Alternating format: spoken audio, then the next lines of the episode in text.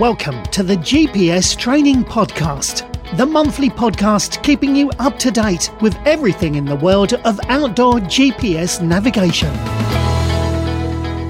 Welcome to the GPS Training Podcast. It's our 89th episode. Again, I'm joined by Andy from GPS Training. Welcome, Andy, to this month's podcast. Hello.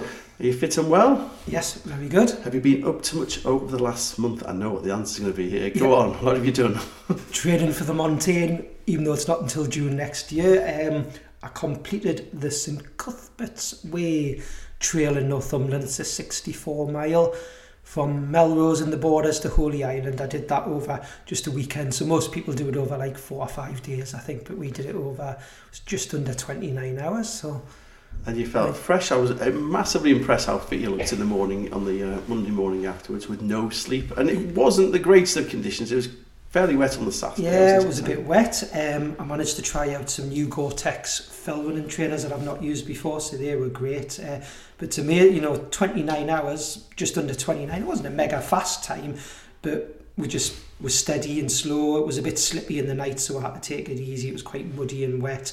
But the fact that really all all we did at it was about the 37 mile mark. We had a hour and a half's rest in a friend's camper van that he came and met us. We'd had a rest earlier on at 17 miles, just half an hour for some food and change socks, but that was it. There was no sleep involved, and uh, to be honest, at the end I felt pretty good, and which is what I want to be feeling for ready for the Montane Spine Challenger next year. Fantastic. No, well done. Massive congratulations. I say great performance. It's always great because uh, people don't know Andy kindly shares his uh, tracker with us, so we can keep keep an eye on him, and uh, quite entertaining for a weekend watching Andy. Uh, across the hills of the Scottish borders and Northumberland. And I get to test. I mean, what that is always good. We're testing all the equipment we sell. You know, the GPSs and torches and everything. It's a good time for me to test new equipment or test the GPSs that we're selling and, and put them through their paces, which is always good. Excellent. So, in this month's GPS Training podcast, we discuss the advantage of 125k mapping on a GPS unit. That's very much because uh, currently we've got just a week left of a half price offer on 125k mapping when you buy a, one, a number of units from ourselves. We also give our initial thoughts, or not initial thoughts, seven months in, our thoughts on the Garmin GPS Map 67 and 67i. We also then talk a little bit about using a head torch uh, with a GPS unit as, as uh, winter's uh, very much approaching. We discuss um, how you can use a head torch um, in relation to using it alongside your GPS unit. And then finally, we have Andy's top tips.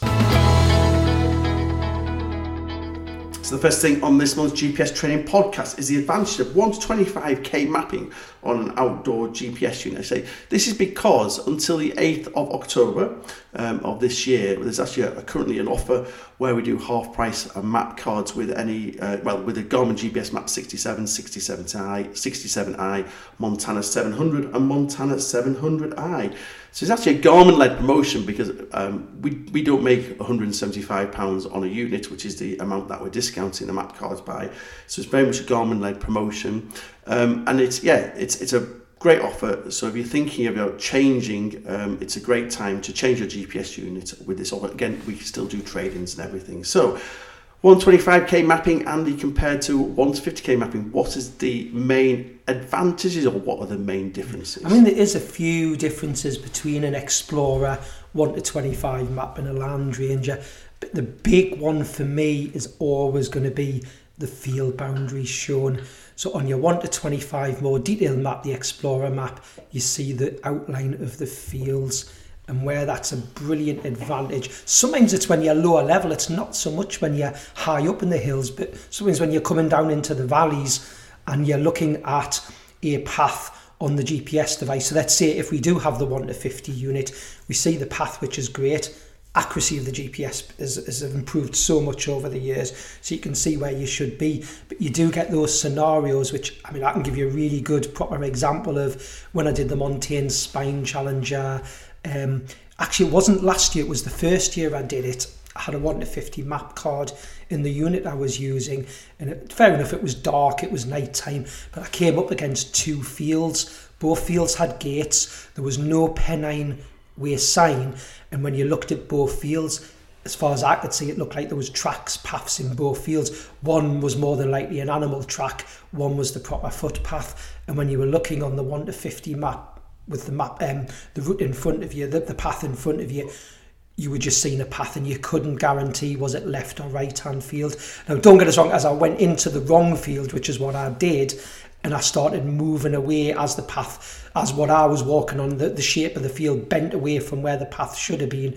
I realised I was in the wrong field. So to be honest, I didn't have to walk miles back, but it was still a bit of a pain. The difference is, so when I did it last year and I had the 1 to 25 map card, in that same bit, remember it clearly, I was looking at the path and saying, I know 100% it's in that right hand field because I could see the path to the right of the field boundary.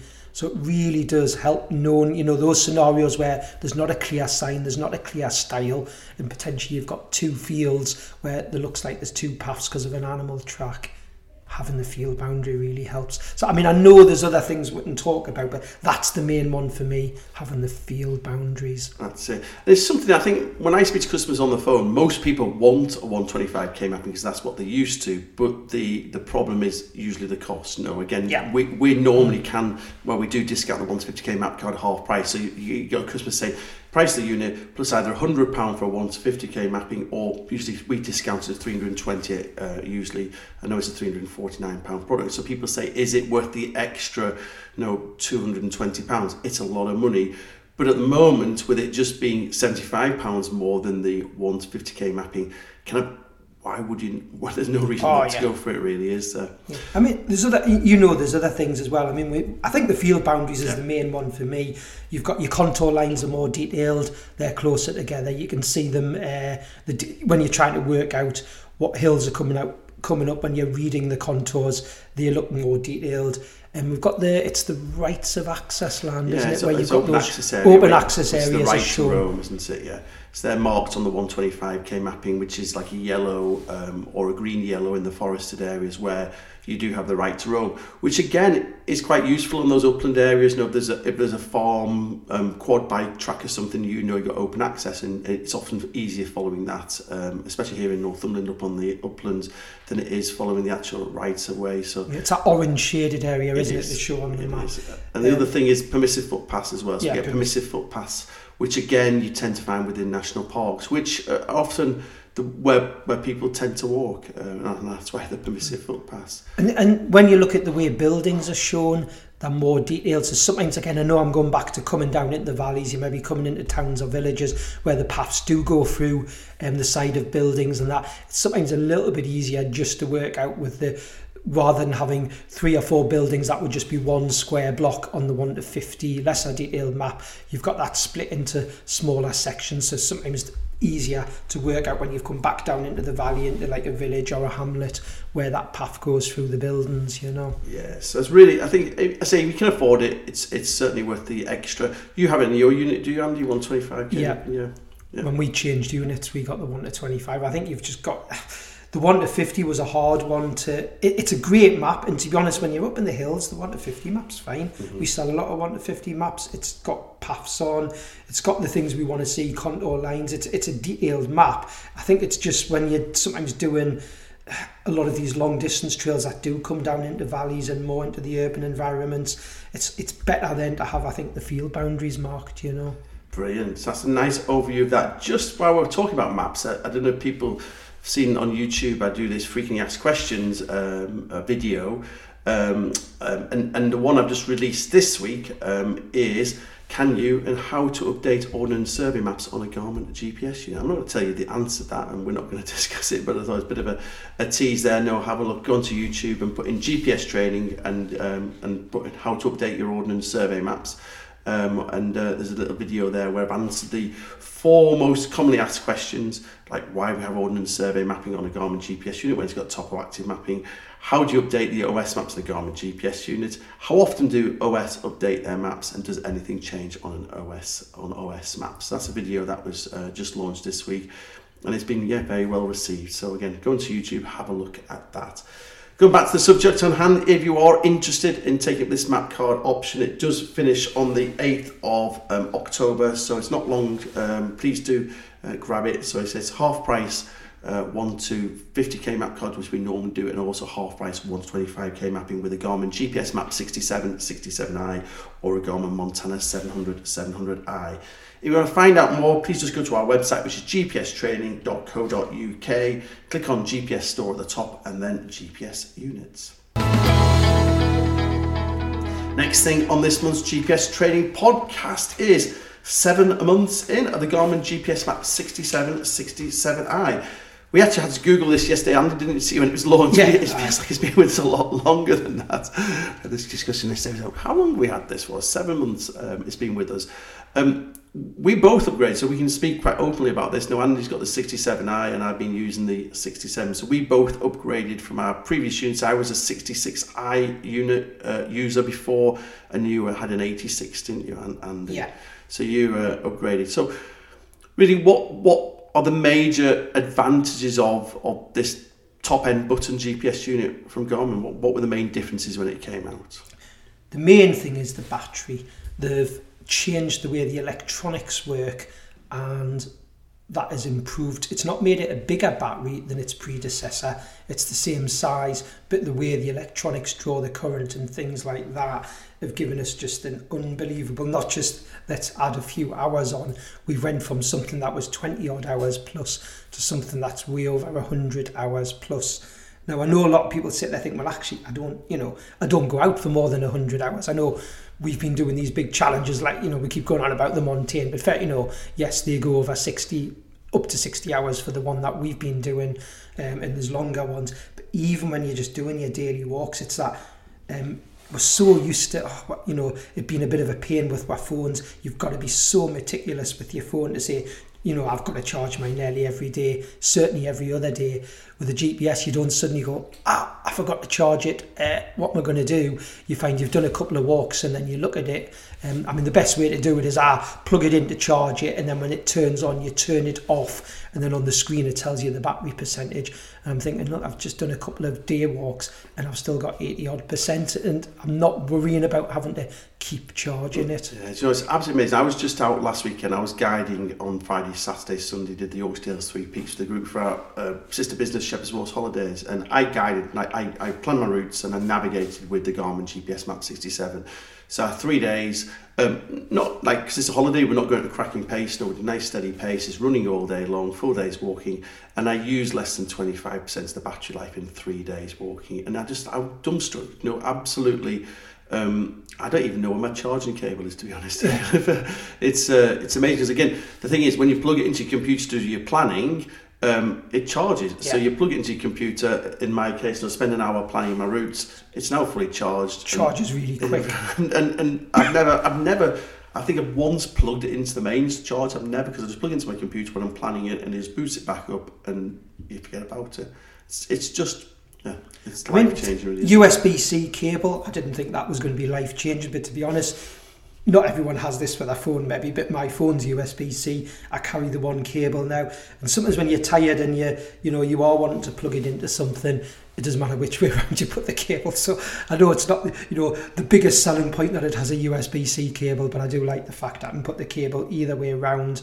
Um, that goes in the back of the unit and it's the same cable as many I've got a head torch now that's USB-C I've got my phone that's USB-C I've got my bone conductor headphones are USB-C so I'm, everything's trying to make it more universal so I'm not having to carry loads of cables. Don't get us wrong if I want to charge a couple of things at once from my power bank I carry a couple but I'm not worrying about what cables they are they're all USB-C so you know that helps. Um, accuracy. I think the you know we've now got the. I mean, I've got the i version, so anyone you might not be aware of this. Sorry, listening to this, I had an 86i before, which was basically the same as the 66i, just the marine version.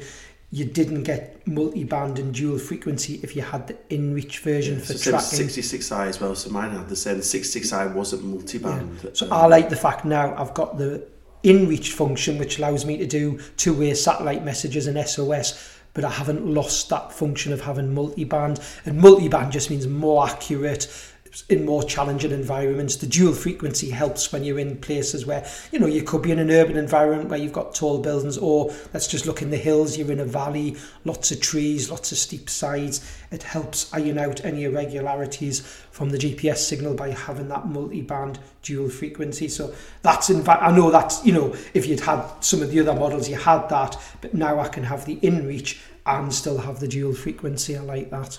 Mm-hmm. So you've had it for seven months, Andy. What would you go back to your 86 then or not? Or do you think? Uh... No, I mean, what I, I got the 86, I liked the fact um, I was doing some kayaking at the time. I'd been invited to do some kayaking. And to be honest, if I'm honest, I was going to get the 66i and we couldn't get them in stock for love or money. And I saw the 86i and thought, oh, it's quite handy having that float on the back. It did everything I wanted. Um, but now that I've got, you know, I'd, I can put this in a waterproof bag if I was going to go kayaking. Um, and it's, sorry, it's totally waterproof um, for the rain and if you dropped it in a puddle, etc. But you wouldn't want it to be submerged for a long time if you were in the sea or something. You would put it on something that, um, I'm saying a waterproof bag, I mean a bag with a float. You can get those floats. So if I was doing sea kayaking or something, I'd get something to make it float other than that, um, it does everything I want. It's just the battery. I'm not. I do. Uh, yes, I'm doing these big challenges where it's nice to know I can go 60 hours and not have to charge it when I'm doing the montane. But at the same time, you do two or three day walks and think, ah, I still don't need to charge it. It's you know we're being greener. You're not constantly plugging it in and using the electricity at home because it's going longer and longer. Um, and I, I tell you the other thing I've noticed. Um, we mentioned this quite a bit that with newer units you're not needing a computer as much. But I always, whenever Garmin mentions something about not needing a computer, there's nearly always, ah, but if you want to do this, you still need a computer. What I've noticed with the 67 range now, Garmin didn't really mention this in any of their specs um, when they were saying, oh, this is what's changed you get the free European maps, which is great if you know if you're travelling abroad. Now, with nearly all units that I think it's all units we sell to update those European maps, you still need a computer. It's the first time I've seen a unit where on the 67 series, I just discovered it by chance. You can update the European maps, and there's maps for other countries that we didn't have on the other units. So Garmin have put a load more of their other what they call their topo active recreational maps for different countries and regions but they can be updated via Wi-Fi. So as well as being able to send routes to the unit using an app, I use the Garmin Connect app, which I know you can do with other units. I can now truly say all software updates, including map updates, can be done by Wi-Fi. So in theory, I don't need I do use a computer for some things, but I don't actually need a computer, which is great because not all customers own a computer with a USB cable. And I think once you start using that Explorer app, it is um, sorry the Connect app. It just make life a lot easier. And if you're setting yourself you know courses and things and transferring it, you of I suppose it's what you're used to, isn't it? Some people enjoy plugging things into a computer and doing it that way. But once, I suppose, because we're watch users as well, we're quite used to that connected experience, aren't we? Yeah, but I'm planning, you know, I'll plan routes on, you know, our free planner. I've even managed to use a phone, a touchscreen on a phone. I know it's not designed for that, but you can do it. I've got other apps from other manufacturers I use. A lot of time I'm downloading routes from websites on my phone, and then I just say, oh, open this with Garmin Connect, mm-hmm. and then send it to the unit. Now, I know we can do that with other units, so not just for the 67 and 67i, but it's my head thinking, what if I didn't have a computer? What couldn't I do if I had another unit? And it's more the, you know, not everyone needs to update those European maps. They're not using it in that way. But if I was, you know, I go to the Channel Islands. Sometimes I've got friends on the Channel Islands. Um, you know, it's not a place I would tend to get lost in. It's quite a small. The, I go to um, sorry Guernsey, one of the smaller islands. But actually, when I was there on holiday, uh, last year. I used that Topo Active European map was great for doing some of the little walks that we did around the island and I can update those maps um, using it, free updates for life and I don't have to get a computer out to update them. I can update them via Wi-Fi now. So that was the final thing for me where you still needed a computer to update the European maps or these other maps have now got for other countries for free. You don't need a computer now. So yeah, battery's the main thing, yeah. definitely, but it has got some other features. I was amazed. A lot of people did upgrade to it solely because the battery. So it is now turned into um, our best-selling GPS unit by, I would say, a significant way. Really, no, I would say 50% of units we sell are with 67, 67 eyes, with the other 50% being the other, you know, say eight to nine units that we sell, yeah. and it is that that is the way it is. buttoned units, no hugely popular these days. No, we can have well, it's, it's, it's quite interesting really because 10 years ago no touchscreen unit where where the where that everybody went. Now everybody's come back to buttons. I think on a day like today it's been a wet horrible start to the day. You know, people can wear the gloves, they can you know put it in the pocket. They're not accidentally going to. Know. We're not all challenging myself more. We're more challenging walks, and you know where we've taken on. You know, we've embraced walking after COVID. A lot of people got back into walking, and they're trying to challenge themselves more. A bit like the challenges we're doing, where you're going through the night. You go, you're out in horrible weather. You're out all the time, all year round, setting yourself these challenges. And I think having that unit that's got the buttons where I mean, give you an example, when I got my 67i, it was a baptism of fire for. I got it when it just launched in March, and I had literally the week after I got it from you, I had something on Northumberland called the Allendale Challenge, which is a challenge that raises money for one of the mountain rescue teams up here. And it was, you know, the, the weather was atrocious. We had, you know, we are down to minus two, minus three, sleet, hail, snow, rain. I was knee deep in peat bog. That unit, um, it got covered in peat, covered in bog water, splashed in mud. It was, now we're going back to the battery. That event was so misty and foggy, you could only see um, a few meters in front of you I was constantly turning on to check where I was. You couldn't see the paths in front of you, you couldn't see them on the ground. So, the other thing to think about with that battery normally I have it where the screen's off after 30 seconds and then I might not put it on for another 10 15 minutes. You know, it was on loads, and I still at the end of the day thought, the battery on this, you know, I haven't even eaten into half of the battery and I've had it in cold temperatures, covered in bog water, and I've constantly had it on for that route because you couldn't see in front of you uh, and it just performed brilliantly. And of course, going back to having buttons with the gloves I had on, I was able to use the buttons, and it didn't matter that the screen was covered in mud and water and all the rest of it. Do you know, it's one thing I've, I've, over the last, I'm going to say the last six months, I've really made me realise how hard it is to use a touchscreen in not perfect conditions. Like, yeah. you know, I, I'm a big iPhone user, and, and I do use it a lot. And even when I was out last weekend, we were on top of a summit and, and I couldn't even get my blooming camera to work because it was so ah, misty. And yeah. I was like, somebody said, can you get a picture of me here? And I really struggled to use my phone. Going back to the Montane back in June, you know, the hardest bit in Montane was replying to my wife's blooming WhatsApp on my iPhone because I just, it was wet and misty and horrible. My fingers weren't working. And I sit there going, I've said this a number of times. I've said this to people on the phone. If people tell me they can use their smartphone in terrible conditions, tell me how to do it because I'm really struggling to, to use it. It's it's just not working. I've noticed recently uh, Nokia have got this range of other makes are available of retro phones, and it's like people buying uh, the old style phones again where they've got very basic cameras. You know you can't do all the social media stuff. I mean some of them have got features. You can do the whatsapp and a few things that will go on the internet very basically but it's people wanting that long battery. Very simple phone with just a basic camera. I've noticed they've even got the radios. Like remember the days when the phones had the radios built in and you plugged your headphones in and the wired headphones with the aerial nokia supposedly one of their biggest sellers at the minute is this uh, retro range of phones they've got. I'm sure there'll be other manufacturers are doing the same, you know. Mm-hmm. So it just shows you. Yeah, so this kind of shows why people are, yeah, why buttoned units are, are just, yeah, very much in fashion at the moment, what everybody seems to be going for. So, yeah, I think I can't I can't sing its praises enough. I think it's I think it's the best GPS unit I've ever I've ever used. I, I wouldn't change it. If somebody came along and said you can have any, any GPS unit, I, I wouldn't personally change it to anything else. I, I would ask for exactly the same unit. Yeah. Um, yeah, battery life. That's the key thing, isn't it? Battery life is completely changes um, the way you think. Do you know, I can think, you know, both Andy and I deliver courses. You know, we used to spend 15 minutes discussing batteries, you know, five years ago, didn't we? You know, yeah. double A batteries were best, etc., etc. And we should get eight to 10 hours out of these. If you push hard, you might get 12 hours. And then we're walking around with GPS units, which, you know, as Andy says, over 100 hours now. I, I know Andy's still got his set up correctly, which the screen goes off after 30 seconds. I've got mine so the screen stays on all the time yeah. now.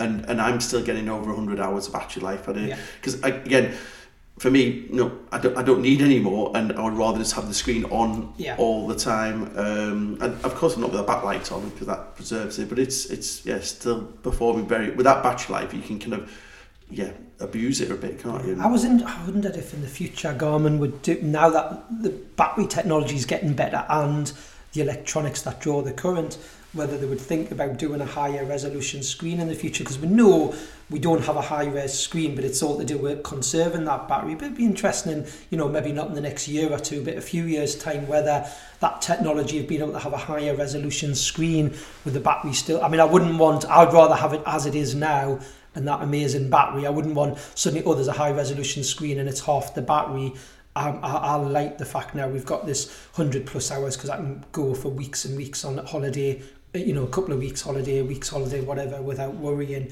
But it'd be interesting to see how things move on in the next couple of years, you know, with the battery technology getting better all the time.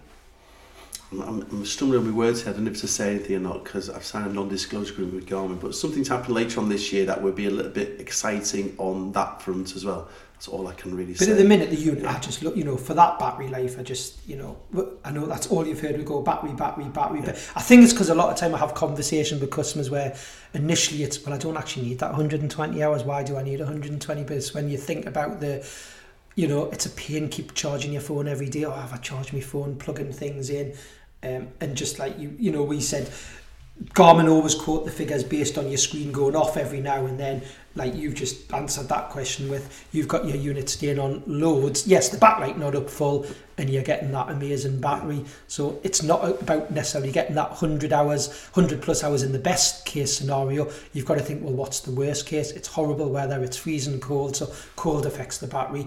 It's foggy like I've said misty in the winter you cannot see in front of you. So suddenly you've got the screen on all the time.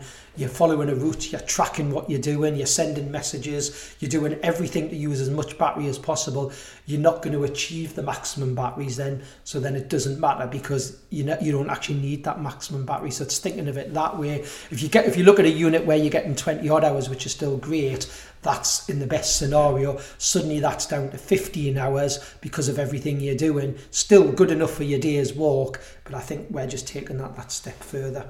Brilliant. So, say we understand we, we can't sing its praise enough. We're very uh, very pleased with the, the GPS unit so far over the last seven months. Um, so, if it is something you're interested in, please do give us a shout here at GPS Training. If you want to find out more about the Garmin GPS Map 67 series, please go to our website, which is gpstraining.co.uk, click on GPS Store and then GPS Units. Next thing on this month's GPS Training podcast is a head torch in winter alongside a GPS unit. So, Andy, uh, we had a bit of a chat last day. He said, oh, we should discuss this. So, really, I'm going to hand it over to you, Andy, because it's about how a GPS screen looks in when you're using it with a head torch. It's something you've experienced quite a lot. Yeah, I've talked about this before. We're probably something we talk about uh, when we get to this time of year. Um, when I first started doing these challenges in the night, and I was using, uh, it would have been my GPS Map 86 I unit, I looked at the GPS and thought, backlight setting, what backlight do you put on in the night?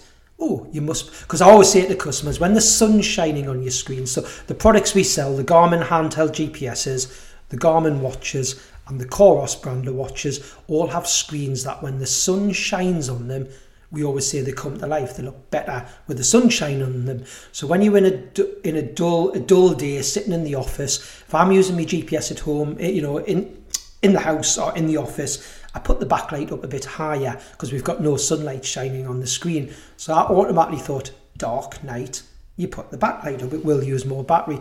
But then what am I doing in the dark because I need to see where I'm going? I'm wearing a head torch. When a head torch shines on the screen, I didn't know, you know, I always thought that it's, it's to do with the UV rays, the way the sunlight, you know, something a bit more technical that's over my head on how the sunlight brings the screen to life. But I've realised it is just light levels that reflects off the back of the screen. So actually in the night time, when you're doing nighttime navigation, you're going to have a head torch on. When your head torch shines on the screen of the Garmin GPS, the watch, the Coros watch, it's just like the sun shining on it so you don't need the backlight levels up high. So that's what I discovered. Um, so when I was doing this challenge the other weekend, this St Cuthbert's Way, two o'clock in the morning, head torch on, my GPS screen still had the backlight set at 10% and it just brings it to life like the sun and the screen just brightens up as soon as the head torch shines on it. So I just think, you know, we should be carrying a head torch this time of year. I've actually just bought a spare one um, from John from work because we sell a couple of different brands of head torch. Just so I've got two head torches, just so it's easier rather than faffing about. Because I found it a bit of a faff when I did uh, out the other weekend changing batteries in the middle of the night, you know. Don't get us wrong, I had a friend with us, so they were able to shine their head torch to allow me to do it. But I thought, wouldn't it be easier just have two head torches with a full set of batteries in? Um, and the fact that with a GPS device, you don't need the backlight up high. Mm-hmm. Brilliant. So yeah, so don't be scared of looking at it because naturally, as, as you as you said, naturally you think that actually when you look at a screen with a bright light, it's actually you can just bounce back from you like a mobile phone would do. Yeah. But as you rightly say, because these GPS units are made for bright sunshine, they come to life, don't they? So don't... the thing is, if for some it was getting dark and you didn't have the head torch on so you knock the backlight up. You would do that. That's what you need to do. Just remember that's using more batteries. So suddenly you then got your head torch on and you're using the head torch. Just remember to knock your backlight back down to like the 10%, 20 you probably wouldn't need it any higher than 20%. I've noticed even on the 67, I think you've got this on other units, when you put the backlight down when you get to 10%, if you knock it one down, it says NV, which must be night vision oh, right. goggles. I'm assuming like so the army uh, army guys would use night vision goggles. So I don't own a pair of night vision goggles to try that, but I noticed there was a setting that's NV. It's got to be for night vision goggles. Fantastic, brilliant. So really good top tip there. Well, not it was one of not one of the official top tips, but a nice little extra top tip. Keep your back. You don't need your backlight up high when you've got a head torch shining on it. Fantastic.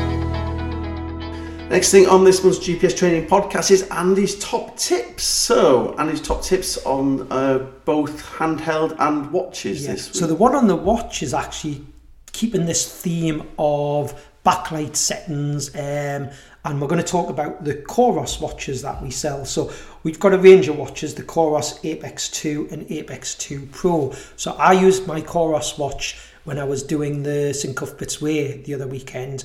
Used it just more to record me stats, see what speed I was doing, what distance I'd travelled. I did have navigation on it, even though I'll be you know, a GPS is far better handheld for the navigation, but it did have me route on it.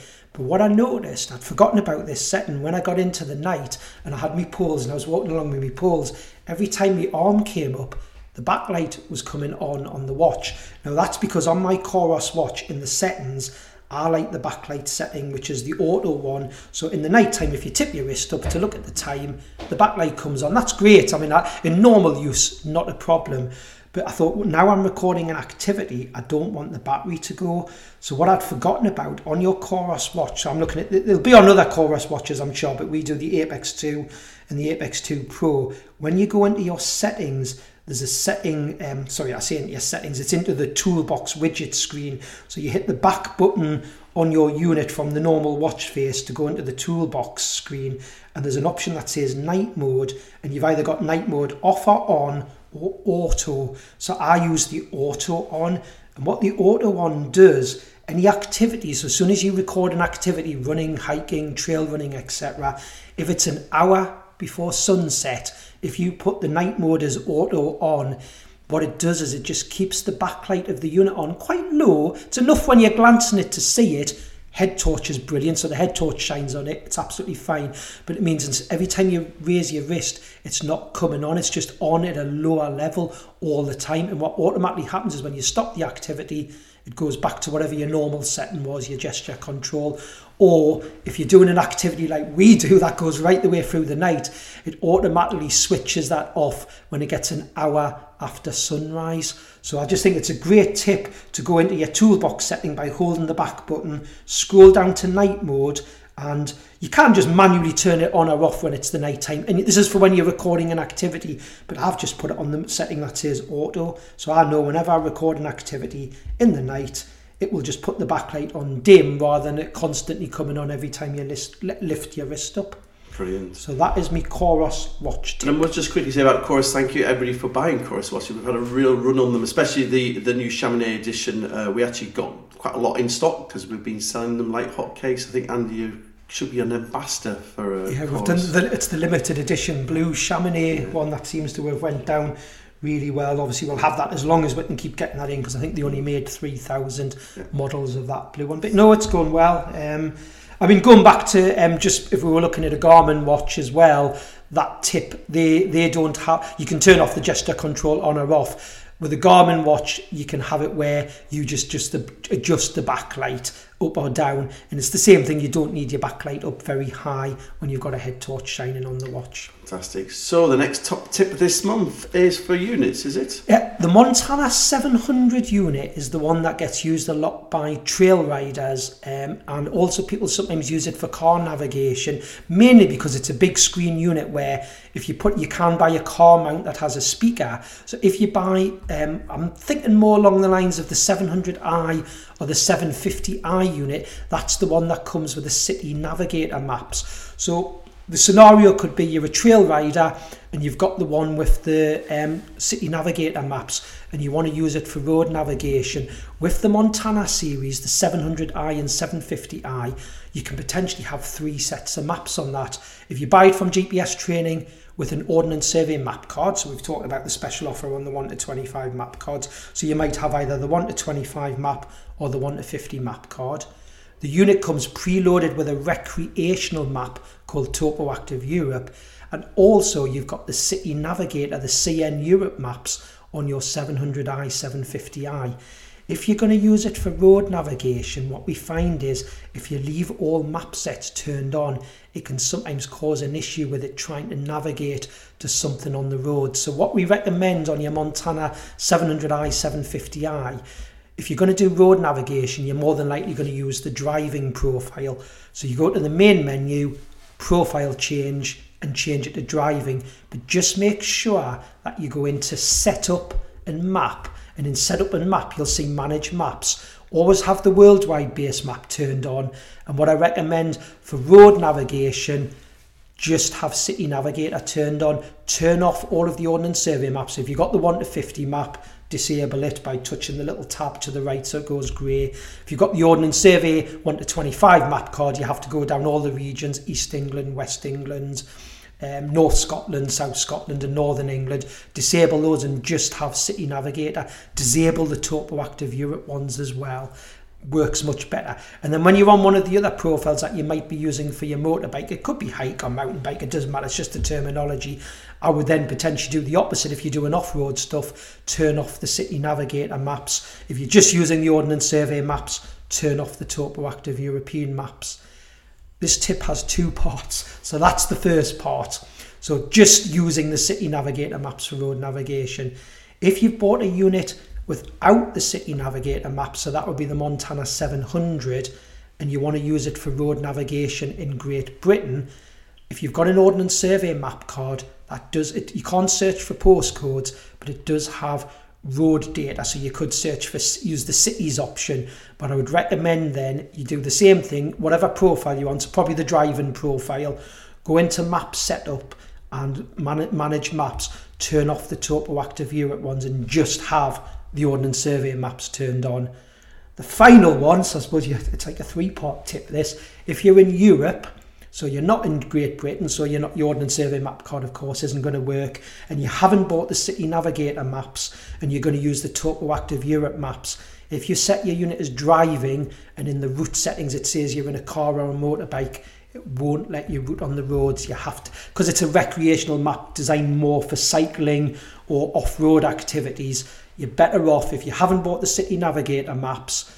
If you're in Europe, turn off any Ordnance Survey maps and to make sure the European city, um, sorry, the European topo active maps are turned on.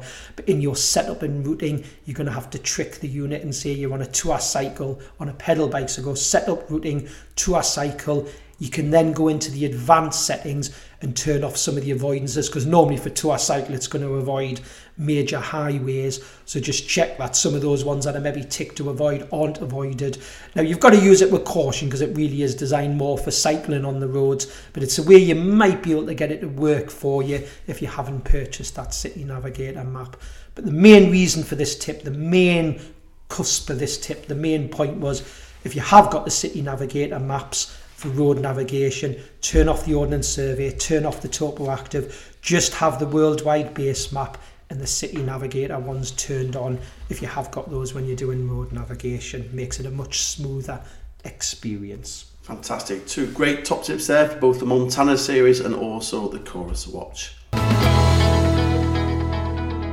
And finally, many thanks for listening to this month's GPS training podcast. If there's anything you'd like to cover in future episodes, please do get in touch.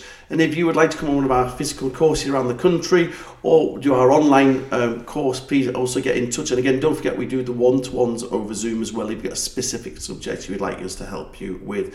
If you can give us a five-star rating on whatever platform you listen to and a snazzy review, that is very much appreciated. So, Andy, a seven hour trip ahead of me as I'm heading down the South Downs now. um, I'm down doing a GPS in the Hills course on Friday. It's Thursday today. I'm driving down Friday, a GPS in the Hills course. So I'm looking forward to seeing everybody down there and then uh, a Garmin course on Saturday and Sunday. And you were in Northamptonshire last week, so yeah, so busy end of the country, year. Yeah, yeah, both both down country. Busy end of the year with courses because we tend not to do anything in December uh, and, and as winter comes. Yeah, I've still got Gloucestershire coming up in October. I've got Lake District in a couple of weeks. Uh, Gloucestershire and then finish with the last course in Northumberland mm-hmm. in November and then that's it all ready for all the courses for next year are now on all the dates for next year are on there already yeah and actually last week's newsletter and thank yeah thanks for people have already started booking on next year. So there's some good bookings uh, over the last week, so it'd be good to catch up with you. And I also always start my course by saying uh, who's listened to the podcast, and uh, it's quite interesting who's seen us on YouTube and things. So it's quite interesting to uh, to see, uh, and, and, yeah, the people who listen to the podcast always have a, a better uh, knowledge base because they're, they're enthusiastic and, and doing it. So. So fantastic. Thank you very much for listening to the podcast. Thanks, Andy, again for joining me. And uh, we look forward to catching up again, same time next month. Thank Cheers. You. Thanks for listening to the GPS Training Podcast, the monthly podcast keeping you up to date with everything in the world of outdoor GPS navigation.